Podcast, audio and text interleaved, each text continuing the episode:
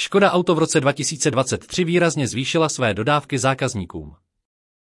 Celkem se jedná o 866 800 vozů, což odpovídá nárůstu o 18,5 Největším trhem zůstává Německo systém 57 800 vozy. Solidní výsledek však Škoda Auto zaznamenala i na českém trhu 87 800 dodaných automobilů. Nejvýraznější meziroční nárůst prodejů vozů Škoda připadl na Německo, Spojené království a Českou republiku.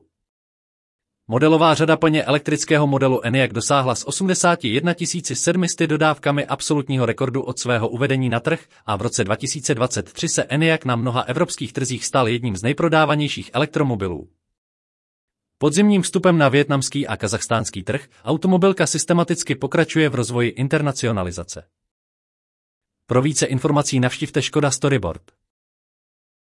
Tato zpráva byla přečtena hlasem generovaným umělou inteligencí.